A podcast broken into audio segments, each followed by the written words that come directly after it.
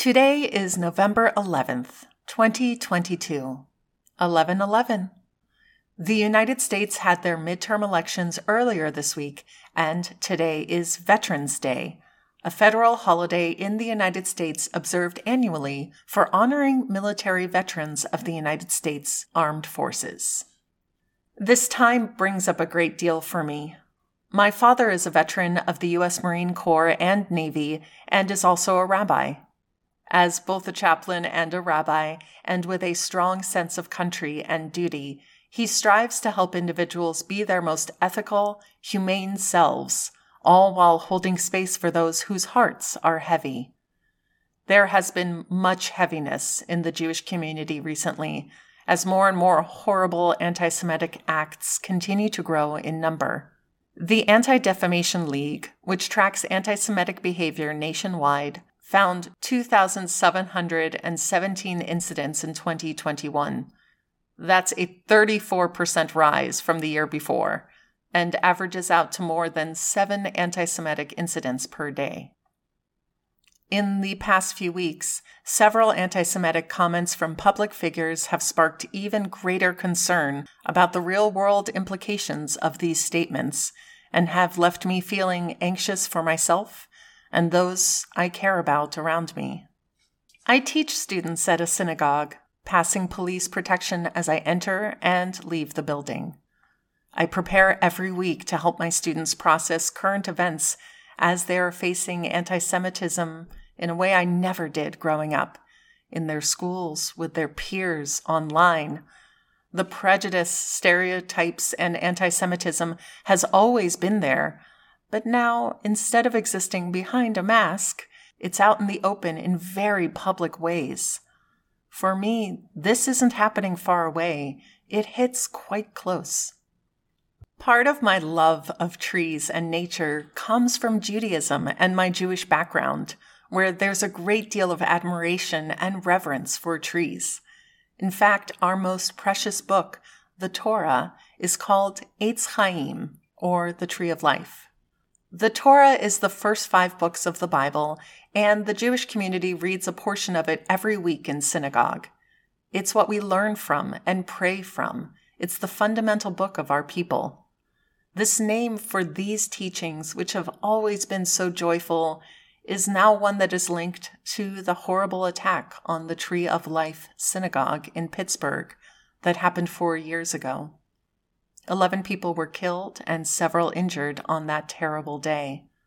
The killer's motivation was that the synagogue supported a nonprofit organization which was providing humanitarian aid to support refugees on the Mexican border. It is known as one of the largest attacks of anti Semitism on American soil. So, what do we do about it? Obviously, one cannot simply solve anti Semitism for me, it is finding a way to reach out with love to my community, be it the Jewish community, friends, family, or artists, or anyone in need. This also means putting more love and compassion into my work because, as a storyteller, I have the power to weave an idea of the future. Part of my work as a storyteller is to share the stories of my community, our beliefs, our practices, our heritage, our love of trees. This is both to celebrate who we are and to build a bridge in connection with others. I always tell my students that once you know a person's name, it's much harder to hate them. They are a real person. They are no longer the other, a great unknown. Stories help us all envision one another's lives so that we can engage with compassion and perhaps even a sense of familiarity instead of trepidation and suspicion. We have decided to revisit our episode on the Liberty Tree that we released almost a year ago, as we think its themes are as fitting today, maybe even more so, as they were at that particular time we are still grappling with the concepts of liberty and the cycles of intolerance and violence that seem to repeat throughout history. It is long overdue for these vicious acts and behaviors to end, and we believe that by looking back, we can begin to find a way forward to a world that respects the liberties of all religions, belief systems, ethnicities, creeds, sexualities, ages, abilities, and all aspects of our human lives and those of our planet. These are liberties that were hard won by the very veterans that we honor today. Thank you for listening to this episode of Tree Speech Today.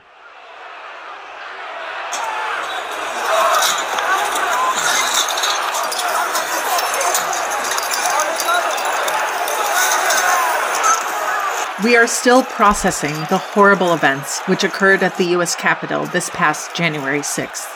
The mayhem, the violence, the passionate rebellion in the name of personal freedom. This is not the first time our country has resorted to violence in the name of liberty. In fact, far from it.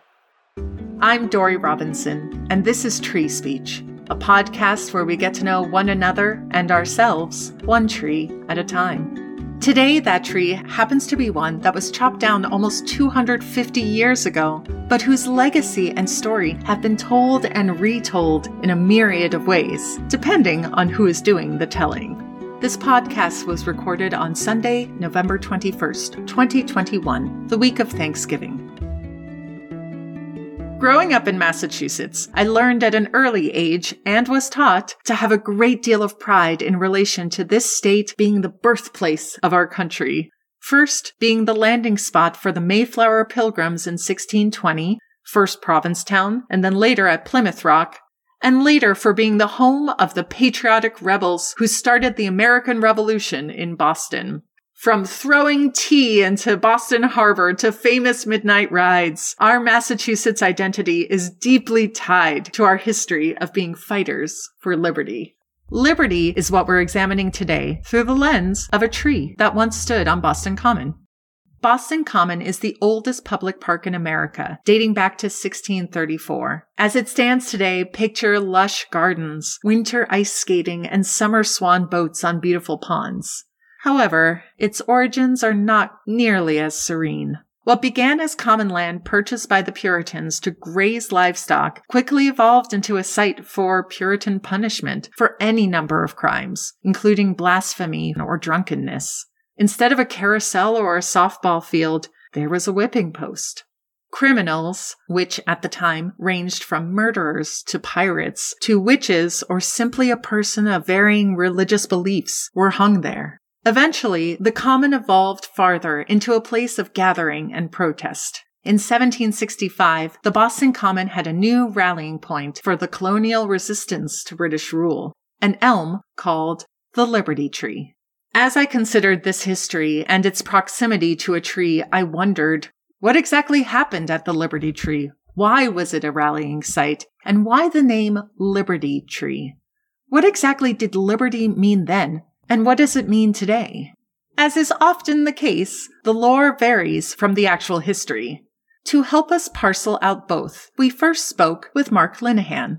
A distinguished actor, singer, dancer, and educator, Mark is also an avid historian who has led tours throughout the Boston area, including the iconic Freedom Trail, 2.5 miles, which covers 16 nationally significant historic sites, including a unique collection of museums, churches, meeting houses, burying grounds, parks, historic markers, a harbor, and a ship that tell the story of the American Revolution and beyond. Before we begin, a few terms you may or may not remember from your American history studies to bring you up to speed. Mark will refer to loyalists, meaning those who were loyal to the British Crown. You may have also heard the term Tory. For perspective, Loyalists constituted about one third of the population of the American colonies during the Revolution. The American revolutionaries called themselves the Patriots, but were also known as the Rebels, depending on who was speaking. Now, the word loyal will also be used for the Patriots when Mark mentions the Loyal Nine nine American patriots from Boston who met in secret to plan protests against the Stamp Act of 1765. Mostly middle class businessmen, this later evolved into a larger group called Sons of Liberty. And now, our interview with historian and performer Mark Linehan. So, Mark, tell us what is the Liberty Tree of Boston Common? The Liberty Tree of Boston Common, it is a legendary tree for two reasons. Number one, it is a central figure in the early lead up to the American Revolution. It was a really important landmark, especially in the 1760s. But it's also legendary because it was cut down at some point during the British occupation of 75 to 76. So it became this an arboreal martyr of some sort. I don't know what the word is, arboreal. I don't know what the word is, but it became this like weird lost figure of the American Revolution. So how how do you think the Liberty Tree became the Liberty Tree? How do you think it became the symbol? The Liberty Tree, like so many things with the American Revolution, and also just so many aspects of history, you'll find different sources that say different things. And it doesn't matter what the historical event is, but especially in Boston, especially with the American Revolution, two people will give wildly different accounts as to where and what something is. So the Liberty Tree in particular it's like a lot of other things too. Where was the Liberty Tree? We have a general understanding as to where it was. The plaque for it is in this like little square that's I literally almost just said it's across from a Dunkin' Donuts, which is a really specific way to describe a landmark in Boston, Massachusetts. But it wasn't made part of the Freedom Trail because there's also nothing to see there. They cut it down 250 years ago. So it's not much of a tourist attraction to say here's a plaque where once stood a tree which by the way that's not the only plaque in downtown boston that says here once stood a tree you know where there's also the great elm uh, on the boston common which is a way more depressing subject for a tree podcast. So here's where everyone died. Huzzah great elm. So like, the most critical part about understanding where the liberty tree was is understanding what Boston used to look like. Boston used to be a peninsula with a really really narrow land route to the south. It was it was definitely a landmark in and out of Boston, but it wasn't at the neck because that would have been a pretty poor meeting spot.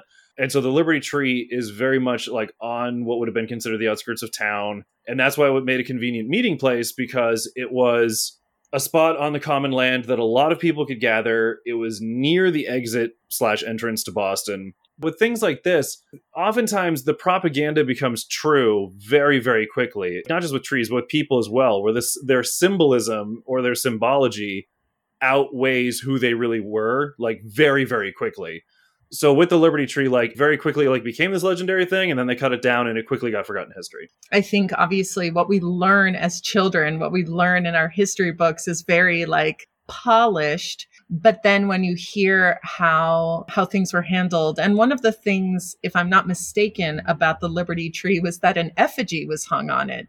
Oh yeah. Oh no the liberty tree saw some horrible violence. I feel like the effigy might have been the first time it was used the way we think of the Liberty Tree in Boston. So, the thing that we have to remember was that Boston is a really weird city of contradictions at the time in the 1760s, we were a violent city. We loved mobs, we loved riots. We were big fans of expressing our political grievances by just showing up at someone's house and tearing it down. We loved destroying property, which is why when a lot of people were horrified by the Boston Tea Party in December of 73, it was actually part of a very consistent pattern where it's like, we're upset about something, we're gonna destroy your stuff. We had been doing that for almost 10 years. Okay, so the Liberty Tree became the Liberty Tree when the first effigy happened, and that was around so that was so the effigy was August 14th, 1765. So and the effigy was of Andrew Oliver. The Oliver family is a very prominent pro-crown loyalist, pro-government family. So Andrew Oliver had signed on to be one of these agents to collect the Stamp Act, to collect the tax. So on August 14th, 1765, the Sons of Liberty, or as they're more commonly known in the 1760s, the Loyal Nine, these band of Looney Tunes it's so tough because one of the things we forget about historical figures is that they are just as complicated as we are today, and their relationships are just as complex as the ones we have today.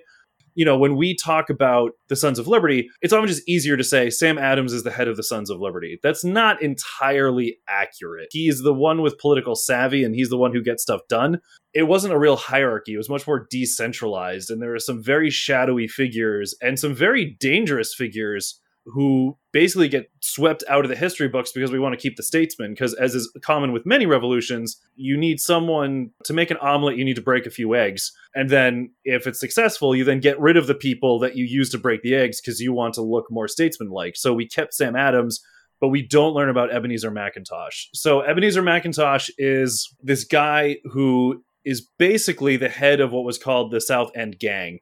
One year, I think it was possibly 1764, this guy, he organized the South End Gang and they kicked the snot out of the North End Gang, which would have included Paul Revere, by the way. And Sam Adams sees this and he says, That's potential. So Sam Adams literally looks at this guy and he's like, Hmm, I think we should hire him. And Ebenezer McIntosh basically becomes the hired muscle. He was the Luca Brasi of the Sons of Liberty, you know. He's kind of the guy who organizes this first protest on August 14th, 1765, in which they hang Andrew Oliver's effigy. And then I believe they transport it to a second location and then set it on fire. So this scares the crap out of Andrew Oliver. He immediately resigns as stamp tax collector. He's like, oh, heck no.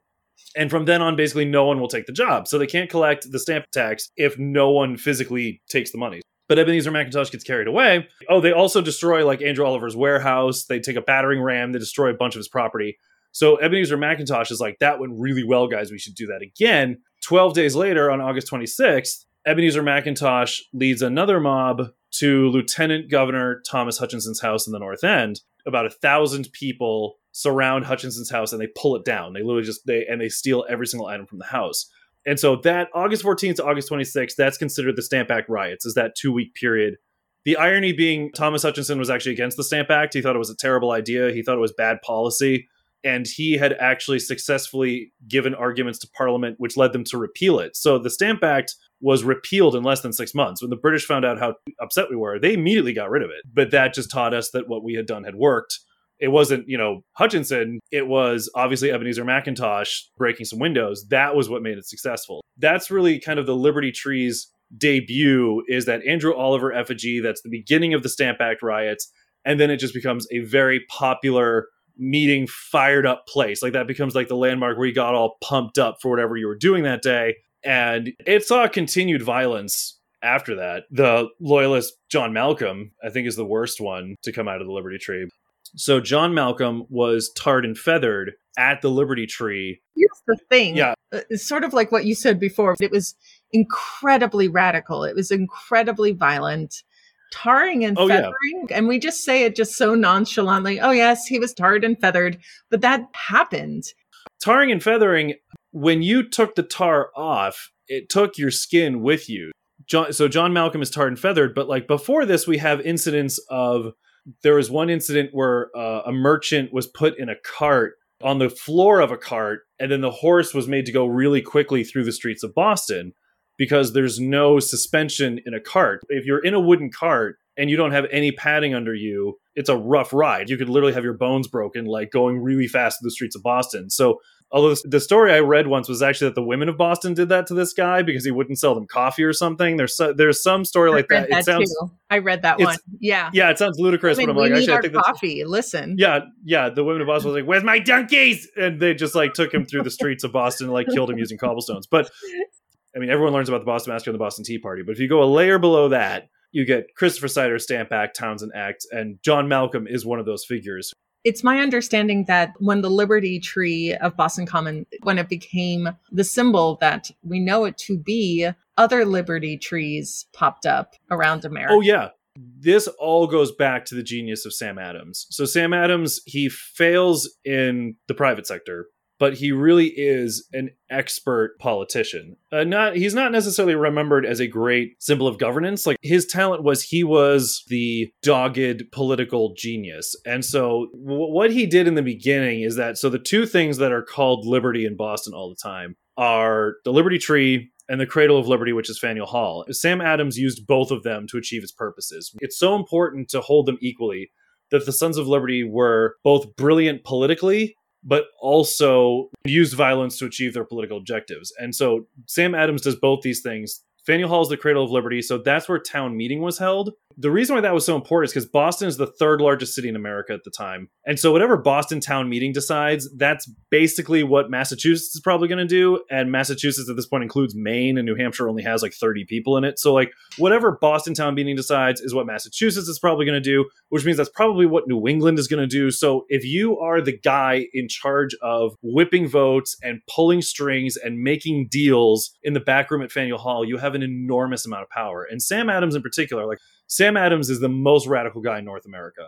So these two symbols, the Cradle of Liberty and the Liberty Tree, they're both used by Sam Adams. But when he says liberty, other people are talking about their British liberties because that's the other thing to keep in mind. Britain is the freest country on earth. Why would any British subject need more freedom? There is literally no such thing as more freedom than what the British have. But when Sam Adams, when he's using these two things that we call liberty, it's because in his mind, it's liberty away from Britain. He's getting out of Dodge. He wants to have his own country. This happens with the Boston Tea Party. This happens with the Liberty Tree. Boston will do something, and copycats will follow our lead down the coast. And what's so fascinating to watch is many of what we now call founding fathers in other cities would copy us immediately. Even when you whether you're talking about liberty trees, whether you're talking about effigies, whether you're talking about Boston Tea Parties, if you put all the dates on a map of when other cities did their thing, you can see it's whenever the Post showed up and said, Hey, let me tell you what just happened in Boston. And everyone would listen and go, Let's do that. And they would do it immediately. So, like, Boston Tea Party was immediately followed by tea parties all the way down the coast. And it goes right in order Connecticut, New York, New Jersey, Virginia, all the way down to Georgia. Like, they just follow Boston's lead were there as many violent acts that you know of with the other liberty trees or were they just truly just symbols to say we like our liberties i can say with absolute confidence that effigies were a huge thing everywhere that's one of the more interesting aspects of the American Revolution is people tend to think of us as a bunch of working class farmers who were in the middle of something and someone said go fight a war and they were like all right I'll finish plowing my field later and then they just went out and beat the British army and then they just picked up the plow right back where they started. The interesting thing about the American Revolution is that it is unlike other revolutions around the world in which it was a revolution of the 1%. And that's because the status quo of America was that of an independent nation. Britain ignored us for 150 years. Britain was more than happy to send their wretched refuse to America, you know, to, to, use a more modern term from a wonderful poem. They were more than happy to get rid of the English they didn't want and be like, go spread the glory of the empire, make sure that the French don't take Ohio and whatever. But then when we became enormously successful, and suddenly you have men with titles with less money than Americans then suddenly the British are like, hey, okay, we need to tap that well. Like they couldn't resist a giant pot of money. Because I mean, the Stamp Act, it's the first time in 150 years that Englishmen in North America had paid English tax. That had never happened before. It's really mm-hmm. hard to look back on our history. And especially you and I are both Massachusetts humans mm-hmm. and have this pride that the, you know, the revolution started here and then to hear and learn what that really means. Mm-hmm. And what that really looks like, and the violence and the privilege and all of that sort of makes me think about the symbols that are associated with revolution or associated with people taking action Oh, absolutely. Um, a symbol is anything you want it to be. That's the power of symbolism. You get you get enough people screaming about it and anything can become anything. But it's very interesting because the Liberty Tree particularly works as a symbol of the way that humans, our first instinct is always to walk away or to look away from the history we don't like. It's not just a matter of digging up lost history, it's also like what are our priorities? What what do we actually want to learn? and the reason why the Liberty Tree is really interesting about that is because again, it's cut down for firewood in 75. Oh, I thought it was cut down by like the British. Oh, it was. It was cut down during the siege. I've seen different accounts as to whether or not the British were like, "Ha ha, we have cut down your Liberty Tree." Yeah, I've read like it was cut down because it was the Liberty Tree. I've heard it was cut down because during the siege of Boston, the city's completely cut off and it's a freezing cold winter and they have no wood. Pretty much no tree survived the siege of Boston. So I'm sure it was cut down and it was used for firewood, whether it was out of desperation or whether I mean they're not stupid. I'm sure they cut down the Liberty Tree because it was the Liberty Tree. It is interesting that the Liberty Tree really was a focal point for the excesses of the Sons of Liberty that we want to forget, and we very successfully forgot them. Even when you look at making the Liberty Tree part of the Freedom Trail, there wasn't a ton of interest in it But the other thing is, if the Liberty Tree was on the Freedom Trail, it would be the beginning of the Freedom Trail. You would start the Freedom Trail about the glories of Boston and the glories of America with the location where all this violence took place. And we we're not alone in this, where humans want to forget the worst things they did we struggle with facing our history, and the Liberty Tree is a really potent symbol of that. The Liberty Tree, Faneuil Hall, is the symbol of stars and stripes forever and a bunch of men standing around with their hands in their coats being like we just passed a law and we are awesome and freedom. That's faneuil hall but the liberty tree i mean that's the ugly part of the american revolution. And the british did massachusetts a huge favor by cutting it down because massachusetts like anywhere in the country has got tons of horrible problematic history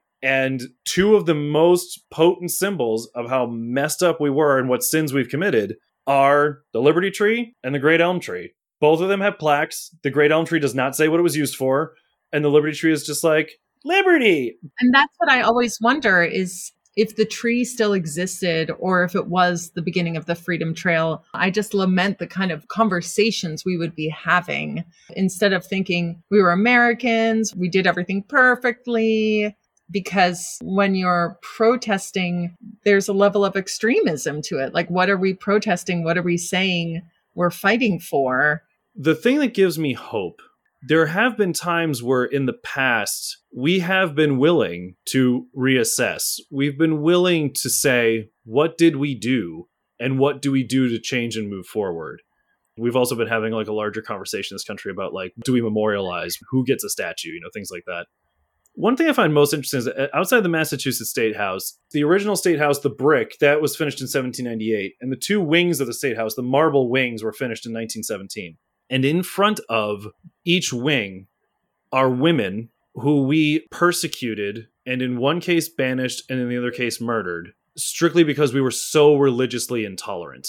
We put them right out front, like they flank the State House there's something about that that gives me hope. The presence of those women force us to face our history. So one's Anne Hutchinson, and the other one is Mary Dyer, who was a Quaker woman, and she was hanged from the elm tree. So there have been times in past generations where there have been people willing to do some element of the work and willing to say, we screwed up and we need to remember that we screwed up. And we definitely still have work to do, but there are glimmers of hope. These are actually warnings, these are beacons telling us what not to do. To close, I really like what you're saying about, you know, when you're in this space, there's a sense of accountability, which sometimes we notice and sometimes we don't. And sometimes we need that symbol right in our face. And sometimes, well, hopefully we seek it out, whether the symbol is there or not. The accountability and the search for the truth, I find that to be an act of patriotism the Constitution tells us that the point of it is to form a more perfect union. The idea is that we're never going to be perfect. It's working towards that perfection that you know you're never going to reach and that the next generation is going to have to do more work on top of what you're doing, but you still have to do your own work. We have to do the work in order to hand it off to the next generation as well. I find it to be a patriotic duty to face our history and to look this up. And we find out in the end that they were all human beings I am grateful that you are one of the humans who do that examination thoroughly, that you care about it. And I'm so happy that you're one of the people who teach it. Thank you so much for giving such a rich, deep dive into history of Boston. Tree speechers, if you're out there and you've never done the Freedom Trail, I cannot recommend it highly enough. So, Mark, thank you so much for being here. Thank you so much for having me, Dory. It was a ton of fun. Mark's insight was incredibly revealing to me, especially the fact that the rebellion was instigated by and most benefited the very wealthiest people of the time. This was not what I typically imagine when I think of a revolution. And yet, Mark's closing thoughts redirected my energy in a more hopeful direction when he highlighted the memorials for the two wronged women by the state capitol who remind us about our past and urge us to be accountable for our actions both then and moving forward. Mark gave us rich details about the Liberty Tree's past, and I was curious about how its story continued and evolved over time. And what does it symbolize today? We were fortunate to speak with historian Maddie Webster, a Boston University PhD student in the American and New England Studies program. Speaking with Maddie was another refreshing and informative experience. The sheer volume of knowledge she has about Boston history was just the beginning. Let's listen.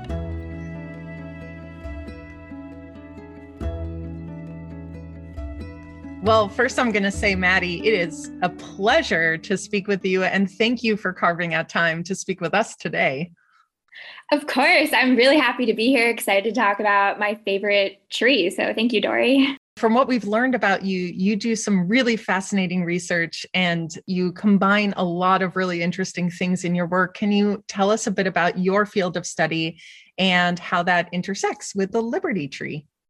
Yes, thank you. Um, so, first of all, I'm an American Studies program. So, uh, American Studies is the interdisciplinary study of American culture.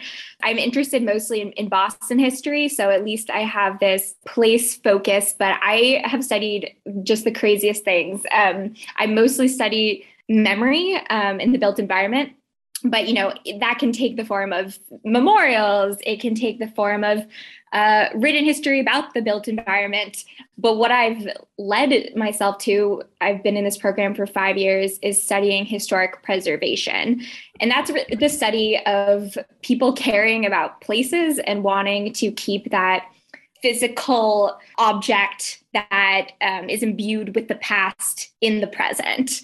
So, how is the Liberty Tree memorialized today? The Liberty Tree is now memorialized with like plaques, um, and not not just plaques in Boston, but I was up in Wolfeboro, New Hampshire, and there was a plaque there memorializing Boston's Liberty Tree so now, I mean, it's memorialized in many different ways. In the mid 19th century, there was a stump that people called the Liberty Stump, but it was covered up by another building on the site. And so in that moment, it wasn't memorialized at all. Now, because of this moment where this one wealthy developer realized that he now owned this pretty historic property, he was the one who kind of decided, we're going to dig this thing up um, and we're going to rebuild the Liberty Tree and project to all passersby um, that this was the spot where this historic moment happened.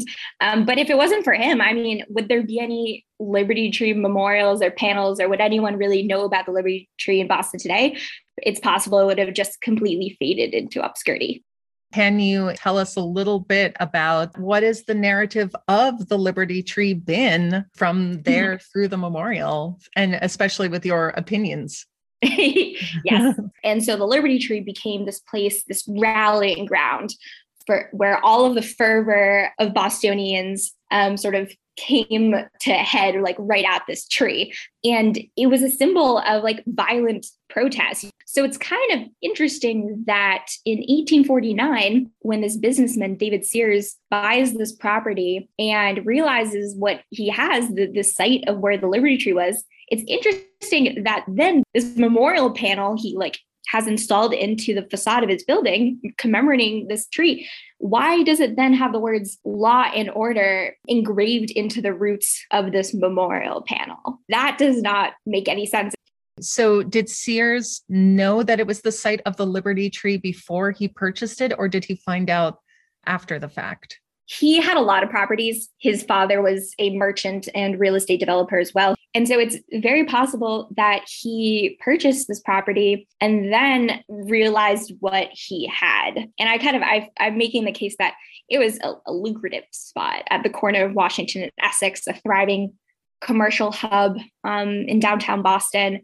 And he really was out to make money. And it happened to be a, a really good pulpit to express his ideology by wielding this, this usable past I'm also from Massachusetts and was raised, much like everyone here in Massachusetts, to absolutely love every single Minuteman and the American Revolution, all those things, and learning that the Liberty Tree was actually a place of deep violence. How are you sorting this through in your brain the idea that it's called the Liberty Tree and that there's a lot of pride around the Sons of Liberty and the Loyal 9 mm-hmm. even though all these good words, these positive words, with the fact that there were an enormous amount of violent acts that happened there. Yes. Oh my gosh. That's a wonderful question. And I think people have been struggling with figuring out what liberty means, um, what the liberty means different things for different people. And in the mid 19th century, when David Sears is is deciding whether to keep this past erased, like it was already kind of erased, and he didn't have to revive the story of this tree. I think he kind of had to think about for himself what liberty meant. And for him, liberty meant no taxation without representation. Liberty was really tied to one's um, rights, one's property rights specifically. And so for him, when he's looking at these violent crowd actions, he's he's not in favor of that. You know, he's not he he really wants to reframe this memory to be tied to liberty as respect for one's personal freedoms, particularly, you know, freedom to do business and to not have working class men potentially put your business prospects at harm. Property was really important for him. That's where he made all of his money. Liberty was really for the people who deserved it and who abided by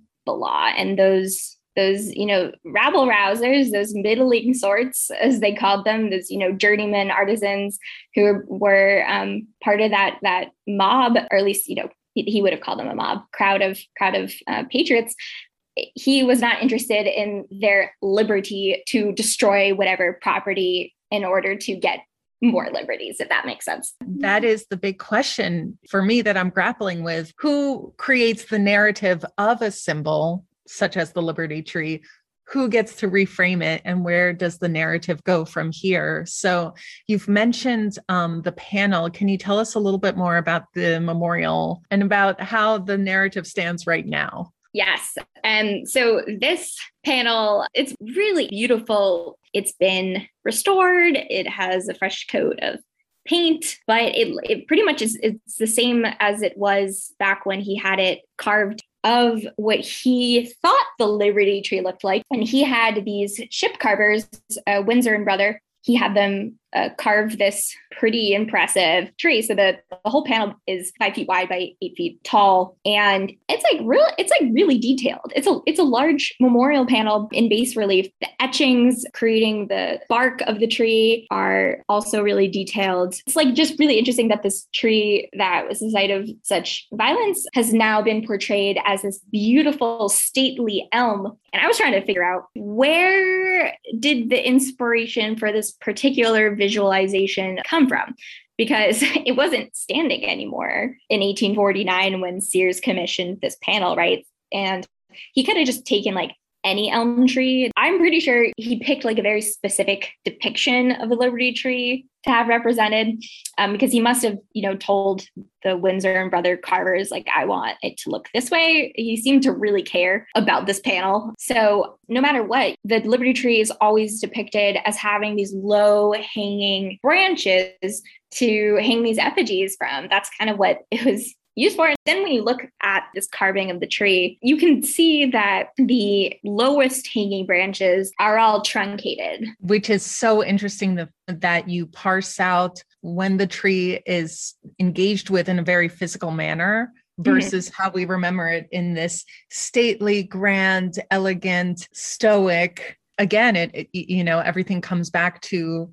who is telling the narrative of the tree and how do they change that narrative yes it, and it's like we know that right? So i think part of your question was what is the interpretation of liberty tree now? It's the last like at least 20 30 years where scholars and public historians have really been looking at memory you know that's been like a, a really important theme um, in scholarship is thinking about not events themselves necessarily but how these events have been remembered, re-remembered, reframed, redeveloped. So I think now people really like the average um, Bostonian is aware of how like the people who were involved with the Revolutionary War and how radical it truly was. Sears was not not at all interested in that memory of the war because you know to say that working people had such an instrumental role in how the country was formed would not do well for an America that in the mid 19th century was increasingly stratified by class.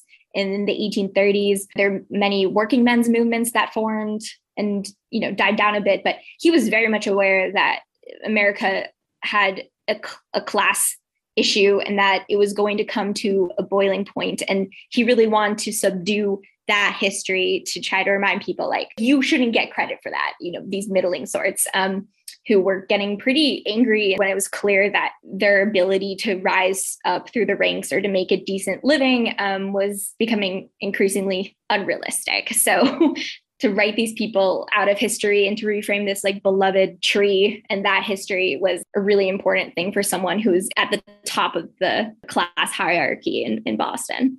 Yes i'm sure it was. Mm-hmm. and you know very much using the muscle and the sweat of the brow of the people in the 1700s and then sweeping that nicely under the carpet if sears sort of reframed the narrative of the Liberty Tree, where do you think the narrative of the Liberty Tree goes from here? What do, what do you think we do with it today and moving forward? The interesting thing about this panel, and I think preservation in general, you know, anyone can who has the the capital, the power to put up a memorial to preserve a site and redevelop this narrative. They can do that right? But the cool thing is that this panel like was covered up by signage in the late 19th century. You know this this building it had bookstores in it. It had like a medical school in it. It had you know a department store in it. And the that department store had signage that just completely covered the panel. And then what I really love about this is that in the, the 1970s, this area of Boston is called the combat zone. I'm sure a lot of people are familiar with that. And so, you know, all those like adult entertainment venues that were in Scollay Square got pushed over to this part of Boston. It's like you can do all you can as a property owner from the mid 19th century to try to project your ideology out into the public sphere. But people are going to do what they want and times change. So with preservation, unless you have someone like a, a thread through history of, of stewards continuously interested in not just like maintaining their historic property, but also like interpreting it, doing like all sorts of programming around it. It just, it's kind of like a nice ending to the, well, not quite an ending, but at least a nice chapter of this David Sears Liberty Tree Block story that life happens and someone as powerful as David Sears will have a lasting legacy, right? But at the same time, it's people can choose whether or not to listen to it, especially when it's in the form of this memorial panel. And I think that's actually one thing that this story about uh, Sears shows is that people rewrite history, rewrite memory all the time. So it's really important, I think, to continue to think about facts and history, not just memory, right? So, like, objective is as objective, all history is biased, but anyway, objective history, and to not let people kind of seize upon these symbols of revolution, of protest, and rewrite it in a way that is not factually correct.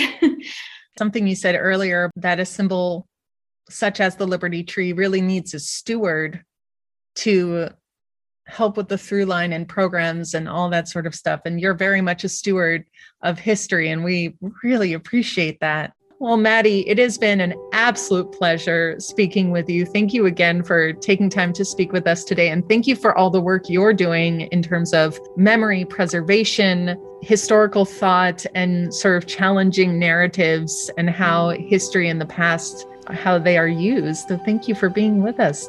Of course. Thank you, Dory, for having me. I really enjoyed talking about this project. oh my gosh, with pleasure. David Sears had the means to rewrite the Liberty Tree's narrative. This is not the only way the Liberty Tree has been reimagined. In 1775, Thomas Paine, best known for writing Common Sense, wrote a popular song called The Liberty Tree in which he imagines liberty as a plant given by a goddess of liberty to the Americans to care for. But soon the tyrannical powers of the world attempt to destroy the tree, and the citizens must unite to defend it.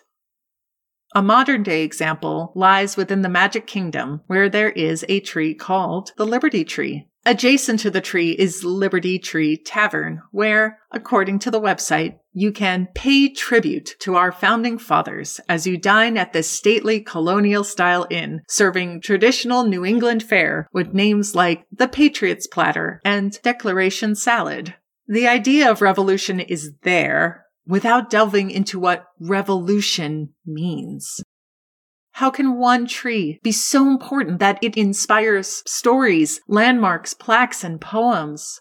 The tree itself was not an active participant. Rather, he witnessed the history that unfolded around him and then was chopped down, leaving his story and interpretation up to whomever chooses to tell it. It is a fascinating coincidence that, of all trees, the Liberty tree is an elm. In French folklore, the elm was considered the tree of justice. Underneath its branches, judges reflected and received inspiration for how they would rule. According to Greek mythology, the elm tree also serves as a great liberator, freeing us from our past old beliefs and limitations, all of which help us to open our hearts and expand our consciousness into something greater than ourselves. So, how do we envision liberty as we move forward?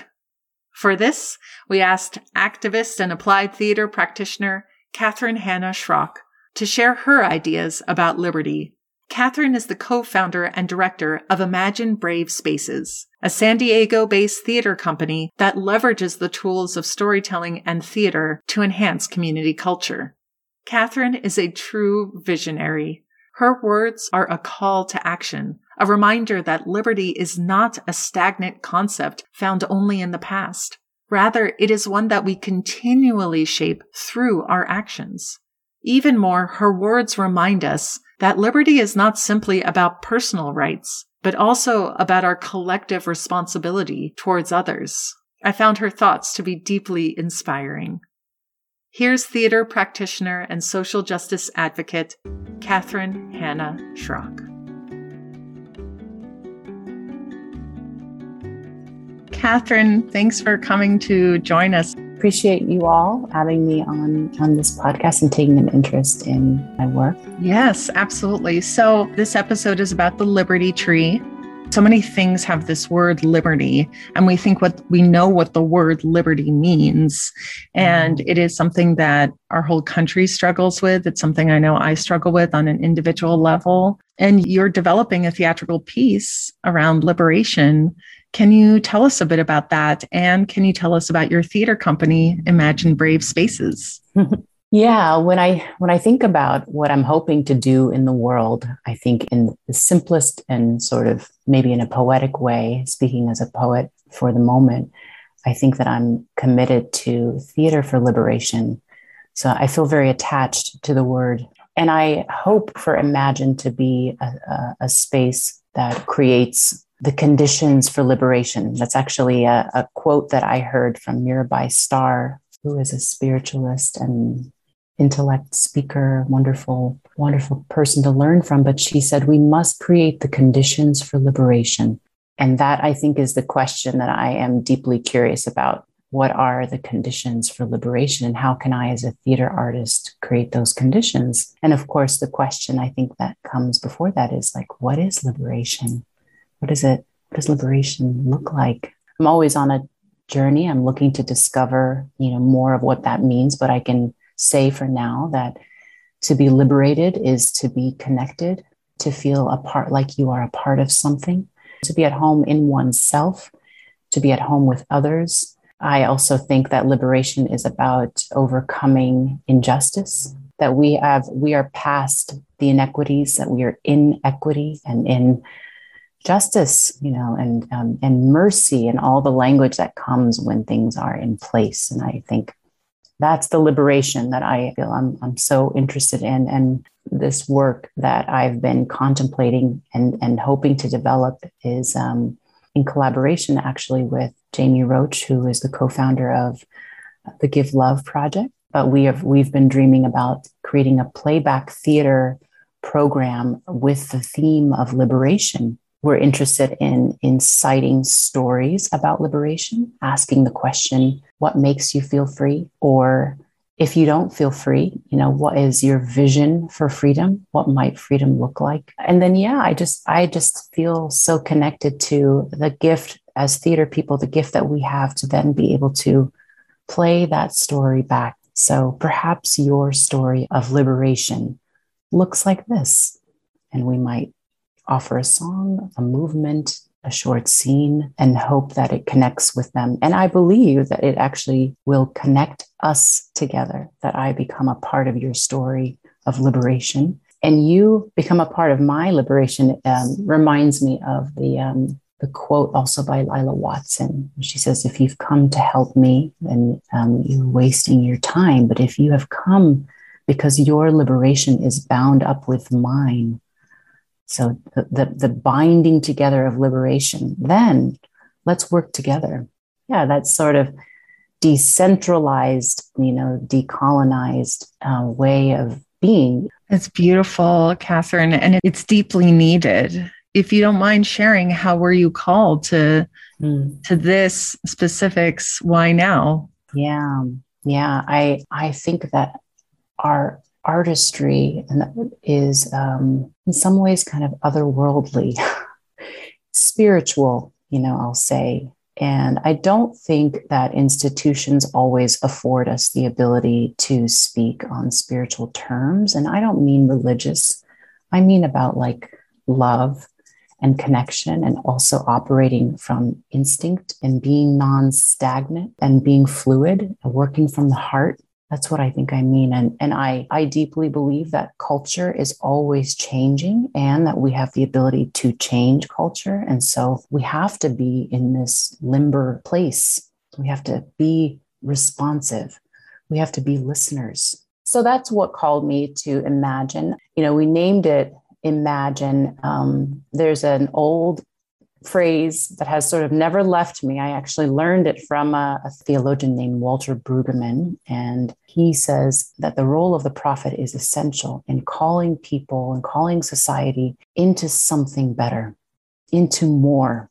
You know, that we we we become tired or sedated and we forget that there's more, there's more growth, there's more progress. And so I think as artists and culture workers that we we can evoke that prophetic voice, you know, that we can be that and and what that looks like is energizing our audiences, bringing joy. It also looks like offering a critique to say, Mm-mm, that's not good enough. So it's both. It's this criticizing and energizing. And let's keep imagining. Let's imagine the beloved community as it as it was meant to be, as it can be. And then when we can imagine it, then we can build it. So I think that's where like my activism comes in. Like this is about activism. It's about work. It's about, you know, what is the the conditions of liberation. So, Catherine, you wrote a poem about imagine what were you hoping to convey with these words? So I started the company uh, with my partner just last summer. And, and so we're in this birthing stage of trying to figure out who we are and who we're trying to be, who we're becoming. I think we're always becoming. I love the language of becoming. So I don't plan to arrive at who we are. And so through this spoken word piece, I that was the question on my mind and what I was trying to convey. The challenge about talking about liberation is that it is it is the not yet. you know, it is the it is the thing we hope for, it is the thing we long for, it is the thing we imagine. And so what do I do with my rage on some days? What do I do with my grief? what do I do with my growing physical anxiety, you know, at on some days? That's the challenge, I think, of talking about liberation. And so I also wanted to convey that, to be honest. I think I wanted to convey the complexities that it's not just this. Sometimes there can be this almost like easy answer of like, but we are all beloved community. And it's like, that is that is what we claim to be our rightful that's our birthright that's our rightful place together with all creatures including trees but it is not yet but there is oppression there are people who are who at times are actively pursuing to choke out liberation to even harm humanity and the earth and so I, I think I, I wanted to capture something that is showing that complexity and even some of that lament. I don't think any of us were truly prepared to deal with grief or anxiety or rage or any of that in the last couple of years. So, giving space in the first place for grief, rage, lamentation without knowing where it will go and how long that journey will take, I think is a very brave act. Would you, Catherine, share this piece with us? Yes, gladly. And thank you for thank you for having me again. Thank you for being uh, so generous in this conversation.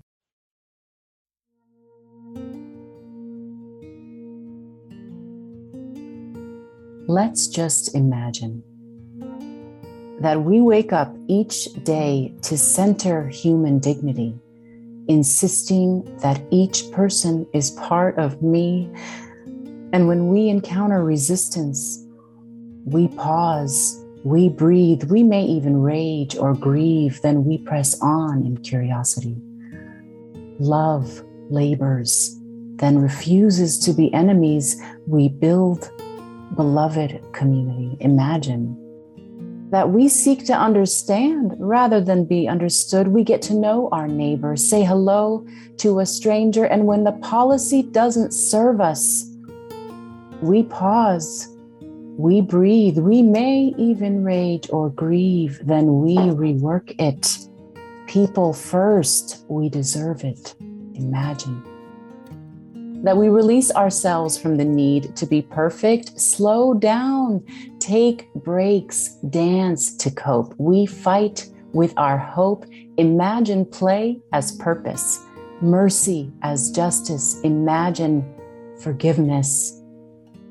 Even if they don't deserve this, even if we don't deserve this, imagine us, you and me, that tree here and now, this gathering is no mistake.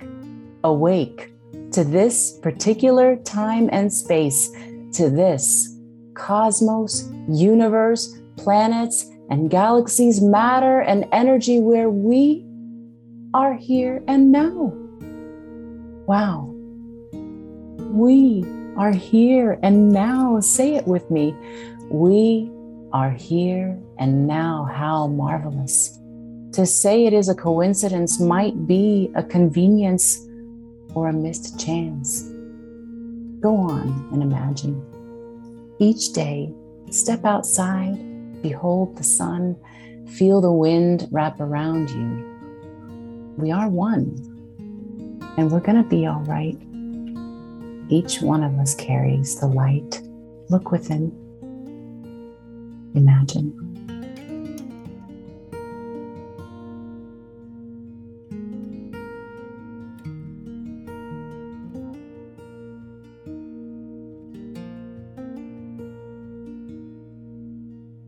On this Thanksgiving weekend, we acknowledge that this episode was recorded in Massachusetts, on the unceded territory of the Wabanaki Confederacy, Pennacook, Massachusetts, and Pawtucket people, as well as in New York on the land of the Lenape tribes, and San Diego on the lands of the Kumeyaay. We gratefully acknowledge the native peoples on whose ancestral homelands we gather, as well as the diverse and vibrant native communities who make their home here today. We are also so grateful for you, tree speechers. Thank you for listening to Tree Speech today.